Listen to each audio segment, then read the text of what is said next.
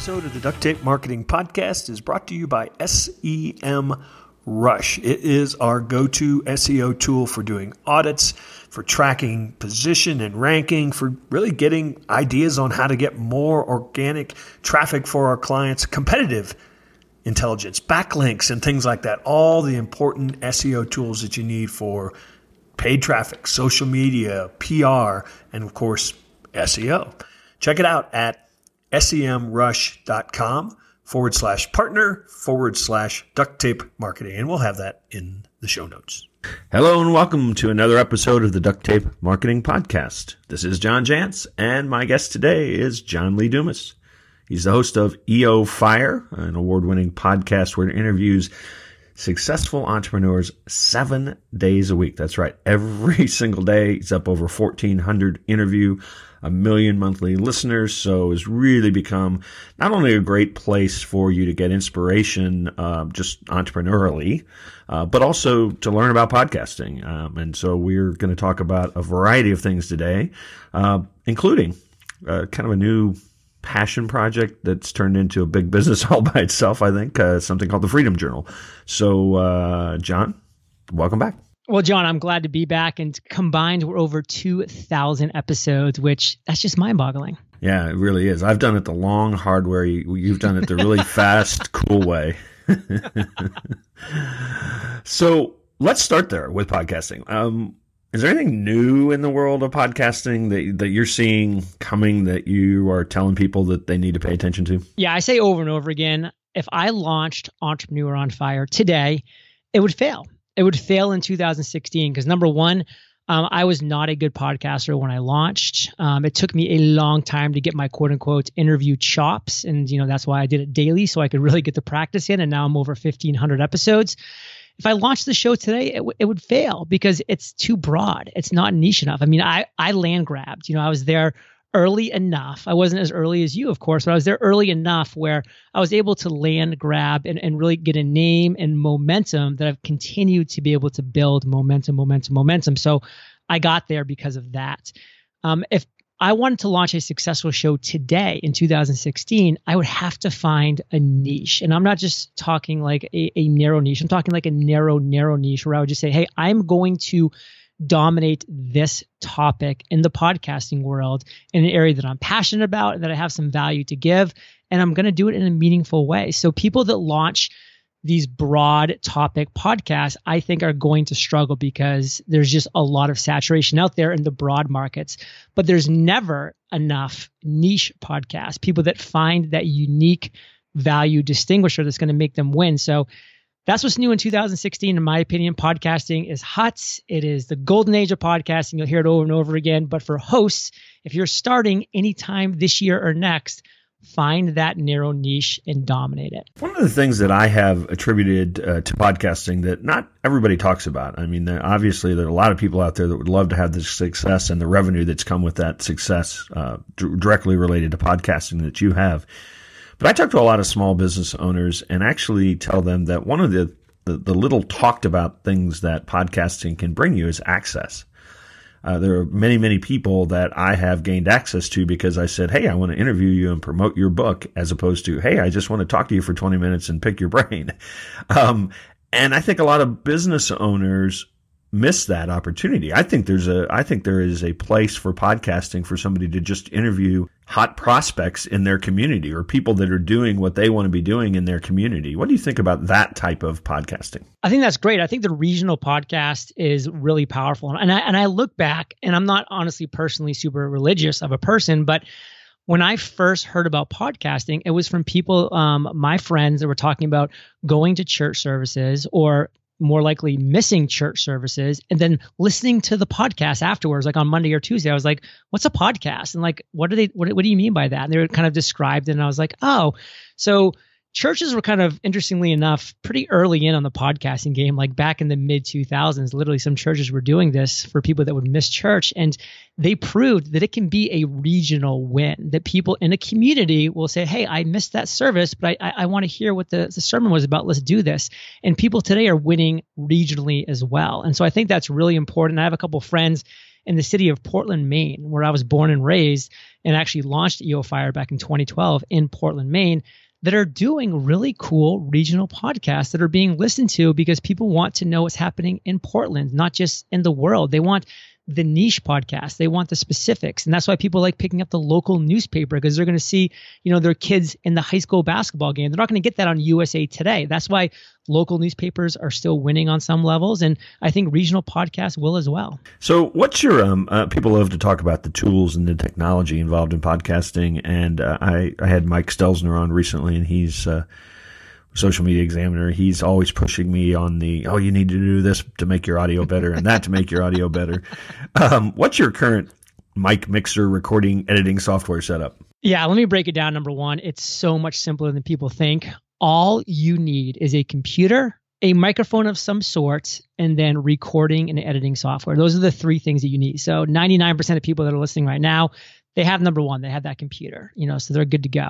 And to be honest, these days, uh, a high level Android or iPhone uh, can honestly work as well. So number two, moving into microphones, I'll, I'll recommend three real quick because I think there's it's good to do different price levels. But my guests to be on my show at a minimum have to have the Logitech ClearChat. It's 30 bucks. You can get it on Amazon. It just is a USB. It'll plug into a USB port. It's a headset um, which is important having a headset and to really kind of quickly get into why that will cut out echo, which is really important, and feedback as well. So the Logitech headset ClearChat is 30 bucks on Amazon. If you want to go up to what I consider a really high quality mic, it's actually my number one recommendation combining cost and quality. That's the ATR 2100. ATR 2100, 80 bucks on Amazon. It's an amazing quality mic. My number one when you combine the cost and quality. I'm on a Heil PR40. That's H E I L space PR40. It's 350 bucks. So it's not cheap. And to be honest, if I was launching a podcast today, I'd be going ATR 2100 all the way downtown. The Heil PR40 is a broadcast quality mic, but until you're really generating significant revenue, like the ATR 2100 is all you need. And, and, and honestly, people like Tim Ferriss, who has one of the top ranked business podcasts, that's what he uses. And no one, you know, people don't complain about his audio. They just love the show. And then for recording and editing software, I'm obsessed with Adobe Audition. That is 20 bucks a month. Um, you have to subscribe to the Adobe Creative Cloud for that. I've recorded and edited all 1,500 EOFire episodes in Adobe Audition. If you want to go free, you have Audacity, which is great for Mac and PC. And if you want to go Mac because you're a Mac lover, then GarageBand works really great as well. And again, that's to record and edit your episodes, and then you're you're good to go. Like that's a podcast, and you just need to submit it to iTunes. So Adobe Audition works PC, uh, Mac too, right? So yes, it, it doesn't does, matter, both. right? Yeah.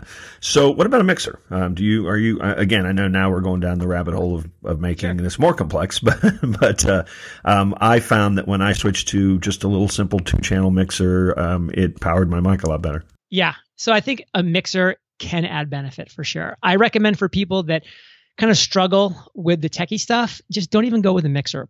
Personally, again, that would be me launching today. Now, I launched in 2012 and I hired people like Cliff Ravenscraft, who's a tech geek, and, and, and I love him for it. So he set me up, you know, with a PreSonus FireStudio mixer and a, and a FireWire that goes into my Mac. And and this is the setup that I've had since 2012. I just press the power button, and that's why it works for me because I don't touch anything. I don't touch the knobs. I'm just good to go. Um, but with computers as they are today with the audio cards in them and with Adobe Audition, Audacity, or GarageBand, whichever one you choose, they have FX, and that's just the letter FX that you can just add um, to improve the audio. I personally don't think you need a mixer like you used to, but like you said, it can help with the with the boost and the gain and and taking out some of the hissing noises that is best to do at the source rather than after the fact. Plus, I sound so much sexier with a little reverb, don't you think?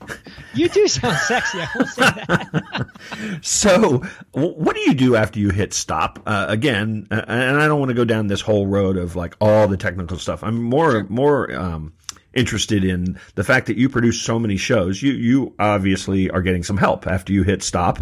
I'm I'm guessing that may be the last time you fuss with the actual podcast. Yeah, I have a whole team now at again, episode 1500, four years later. From day one, I learned it. You know, I got my hands dirty. I learned everything. And I think it's important to know how to do these things because if you don't know how to do these things, you don't know how to train your team to do these things. So I really am glad that I got my hands dirty and I can do all of this stuff the editing, the you know exporting, the uploading into the media host, like all of those things I can do.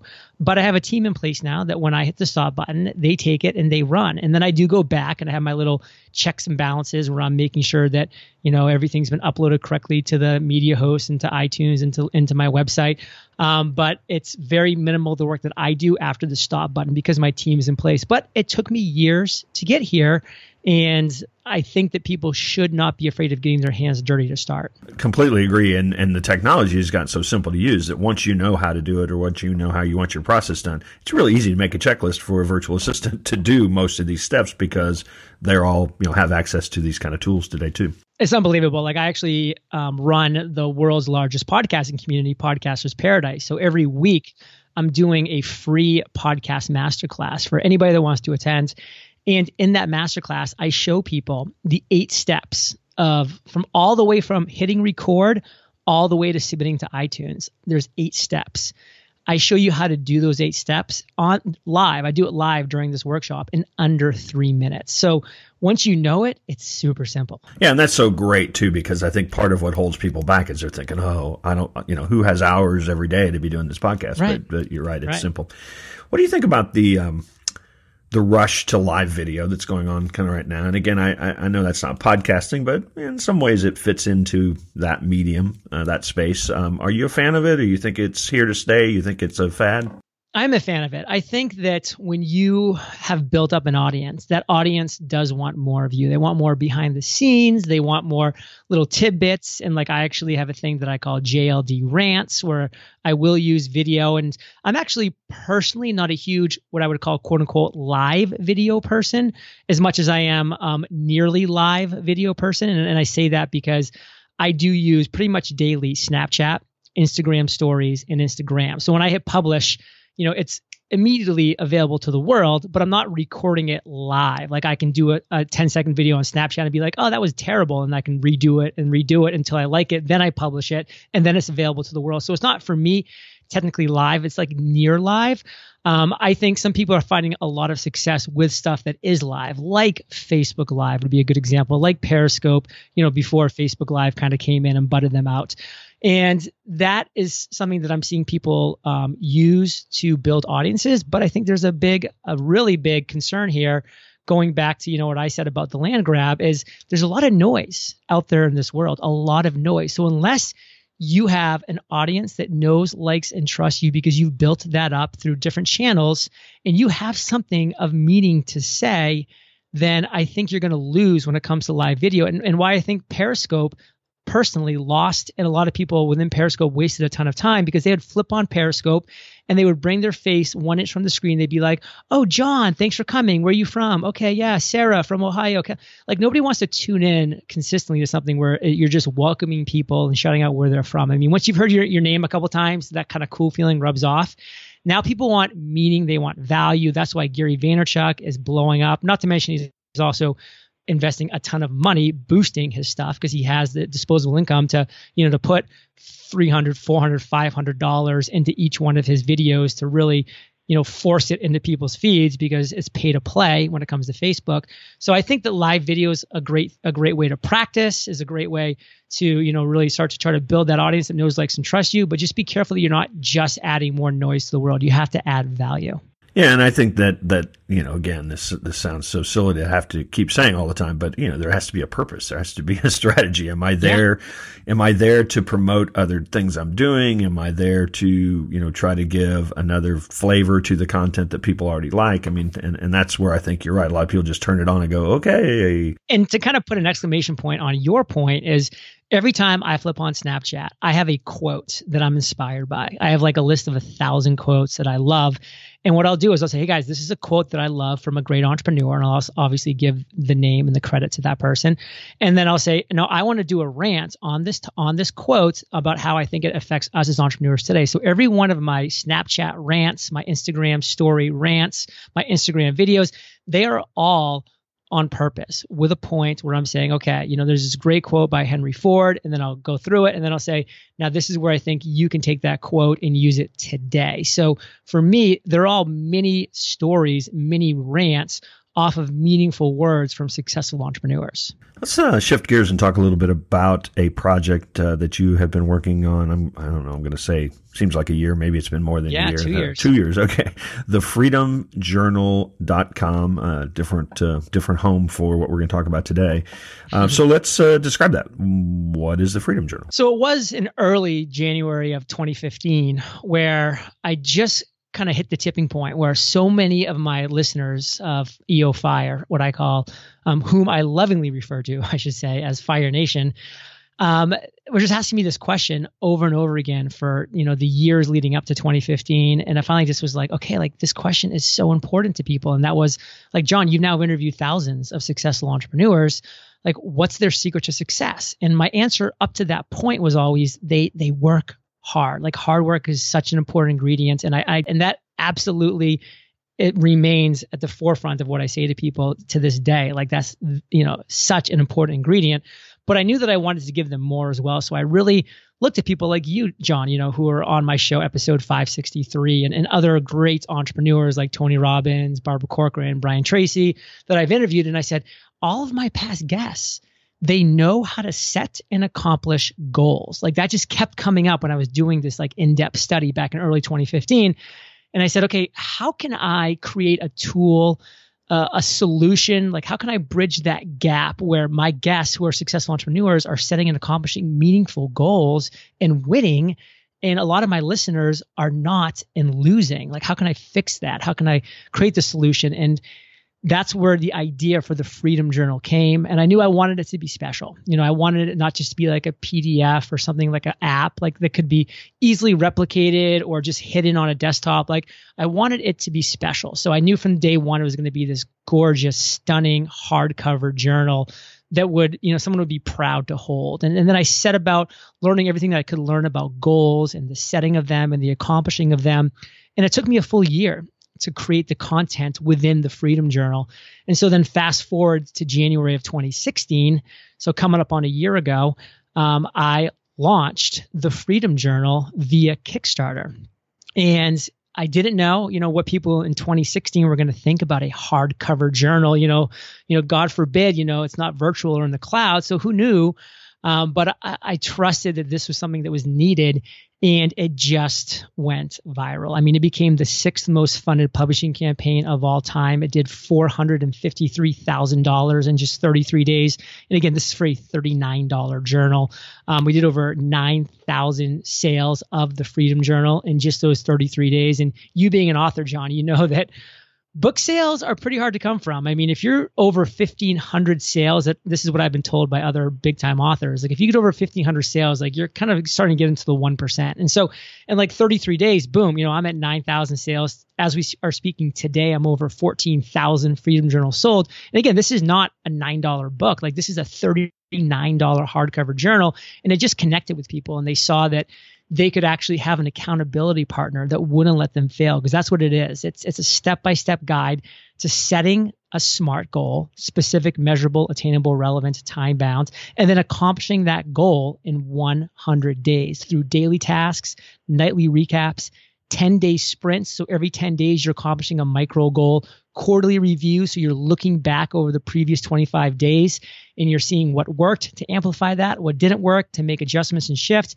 so that by day 100, you've accomplished your number one goal. And you know, um, as I listen to you describe that, uh, that that's certainly um, th- that's actually the path that I have proposed for most business owners. That you know, you hmm. have your annual planning, which maybe that's where you set your your big audacious goal, you know, for the year. But obviously, then you got to break it down into you know focus priorities for the quarter, and then all those priorities break down into many many little tasks and then you just start going going to work on it uh, you know daily and and weekly. So uh, not only an individual goal planning i think it, i think it's a tremendous maybe you ought to have a sort of a sub freedom journal and and create it as a business planning tool but but, but then people think that was really boring. Co-branding john. Let's do it. Let's do it. I'm i'm i'm up i'm up for it. I think it uh, yes. uh, i think it's a great idea. The the the one thing i want to loop back to and then you know let's talk a little bit about why the Freedom Journal has been so successful in your mind. You know, this isn't new information. I mean, how, how, how, many people for like years and years and years have talked about setting smart goals?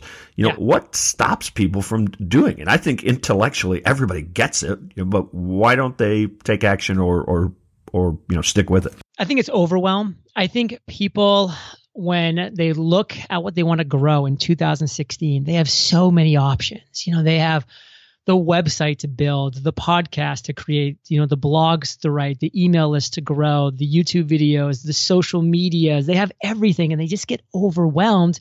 They get distracted. They lose focus. And that's why the Freedom Journal was ex- incredibly focused on accomplishing your number one goal in 100 days. The, the, the subtitle is not accomplish all of your life goals in 100 days because that's why people fail. They set too many goals with too many different endpoints. They don't have that time boundness, which is so critical. And that's why that 100 days is in there. And, and they just get so distracted and life frankly just takes over. So for me, I know looking back at my journey that a, setting the one goal of launching EOFire, which I did in about three, three and a half months. So it was right around 100 days, which again, back then in 2012, I wasn't thinking I had 100 days, but looking back on it when I was creating the Freedom Journal, I was like, wow, like that actually took me just about 100 days. Um, but I really had to stick to a plan and I had a mentor that was guiding me every step of the way.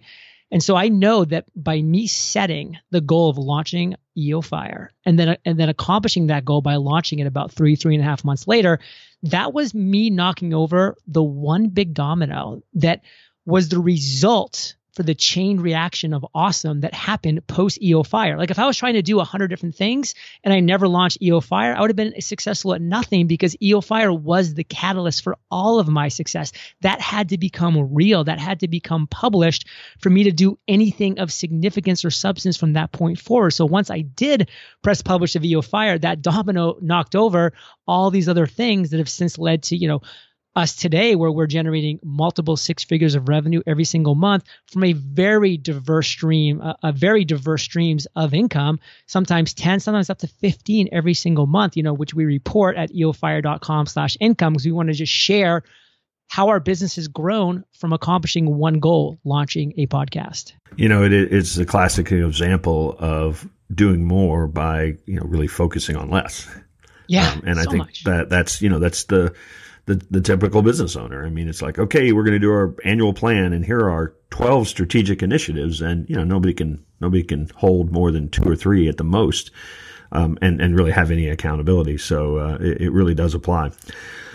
Um, in, so, so let's say you accomplish that one goal in 90 days or 100 days. Uh, is it then simply a matter of saying, okay, what's the next big one? And, and let's let's put that in the hopper? Absolutely. Because uh, that's what I was really seeing that my guests were succeeding in.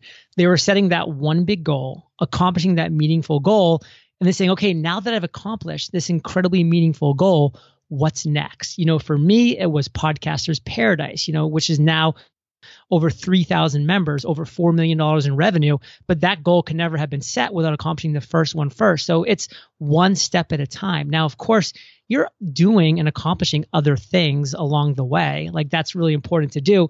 But your one clear, concise focus is on one thing. Like right now, I have one focus, one focus right now, and that's on the next journal that I'm launching this coming January. Nothing else matters to me. Like that is my one focus. I will accomplish other things along the way, but I will absolutely make sure that that number one focus gets accomplished for the January 23rd launch because that is my number one. Well, and, and what that allows you to do is make choices, right? You get asked to do this, you get asked to do that, you get asked to do that. Well, now all of a sudden it's like, well, this one serves my goal, these two don't. Easy choice, right? Yes. So there's been a lot written about these kind of dual principles of attention and intention. Um, and, and I think that um, I'd love to hear your thoughts on that. The idea of intention, meaning, you know, here's where I want to go, you know, here is my goal, but then the attention part is okay. So here are the things. There are the three things that I have to focus on in order to meet that goal. And I think what happens is not enough people really carefully construct both of those elements. I think a lot of people don't construct sometimes either of those elements, and that can be a really big struggle. Um, I'm kind of curious, you know, kind of turning this back on you, John, because I'm kind of curious about where you're coming from for this. I mean, like, what's an example of of like where you've seen this happen, like maybe from from your audience? Well, yeah. So, so my intention uh, that is that drives me, and of course it's evolved over the years. But my intention and what really got me going on duct tape marketing was that I saw a lot of small business owners doing what I think is the funnest thing in the world, owning your own business. But it was sucking the life out of them uh, because they couldn't figure out the marketing part. And so my intention, uh, somewhat, is somewhat of a mission to to save you know small business owners from themselves you know one one small business owner at a time or to you know ultimately have millions of small businesses small business owners that now have a, a, much richer life because they've been able to figure out this marketing thing. You know, that, that ultimately is my intention, but that's, you know, that's a pretty big thing. Uh, so my attention then is on, you know, quarterly almost, okay, what's going to move me towards that goal? Well, perfecting this system or building this tool or having this conversation. I mean, those become the things that, that are the, the priorities, so to speak, for the quarter that I know are driving me towards that, you know, that bigger thing. That there'll be more, you know, big rocks that come along the, uh, you know, each quarter, but that that the ultimate thing driving me uh, is that one thing that is, you know, the intention of my entire business. And I think it's important that we do realize that this is the journey. I mean, this is the journey that we're on, and a lot of people just have this end goal, and you see this happen in Silicon Valley all the time. Like you have people that literally kill themselves for years and they sacrifice everything else for that one, you know, IPO, that one sale, and they think that that's going to just solve everything and change the world. And then, you know, they finally, you know, 99.9% of them end up failing and, and it never works and they, they go back to ground zero. But the 0.1% that actually even does work for,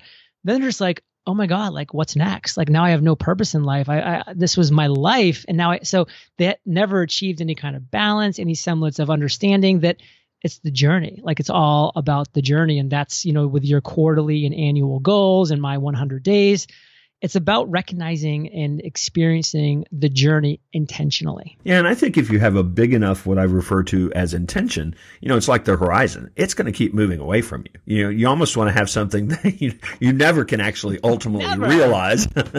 but uh, but but then it's important to turn around and say, "Wow, look how far we've come." You know, occasionally. So John, thanks so much for joining us. Uh, we're talking to John Lee Dumas. He is the host of EOFire. Find it at eofire.com. And of course, we talked today a little bit about the Freedom Journal, thefreedomjournal.com. And maybe you'll come back in uh, January of 2017 and we'll talk about your new uh, project. Well, I'd love that. I hope to see you out there on the road. Definitely.